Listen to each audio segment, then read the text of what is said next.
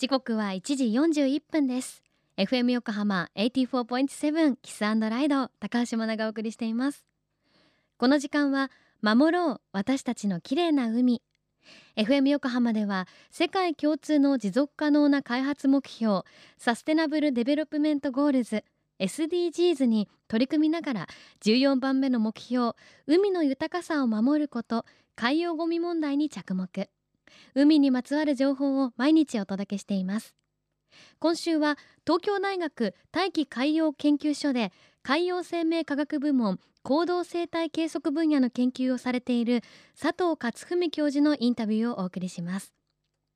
佐藤教授は海洋動物に計測器やカメラをつけるバイオロギングを使い、岩手県の大槌町で赤ウミガメと青ウミガメの生態について研究されています。昨日は初めて分かったそれぞれの植生についてでしたが、実はさらに分かったことがあったんです。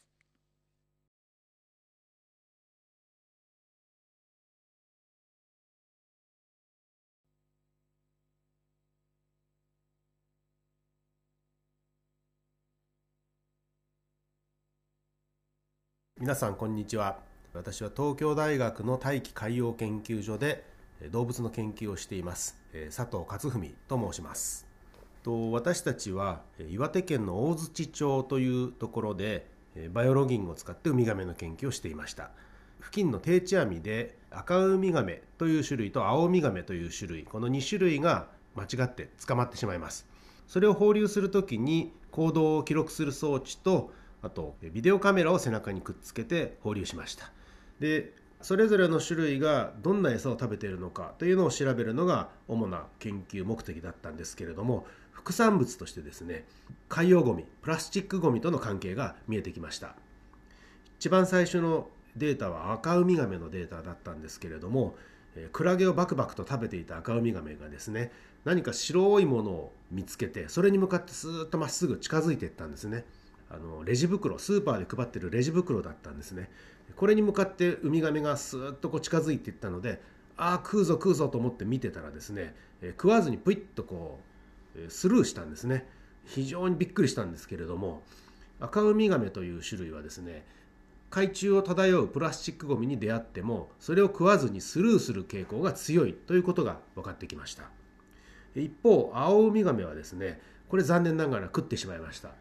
海中を泳いでいる時に漂っているプラスチックゴミを見つけると、そっちに向かって泳いでいってバクバクとかじってですね飲み込んでしまう、そういう様子が出てきました。で結局この2016年に発表した論文では、赤ウミガメと青ウミガメそれぞれ海中を漂うプラスチックゴミに遭遇するけれども、間違って食べてしまいがちなのは青ウミガメ、スルーするのが赤ウミガメであるという違いが明瞭に出てきたので、そこの部分を報告したのがこの2016年の論文になります。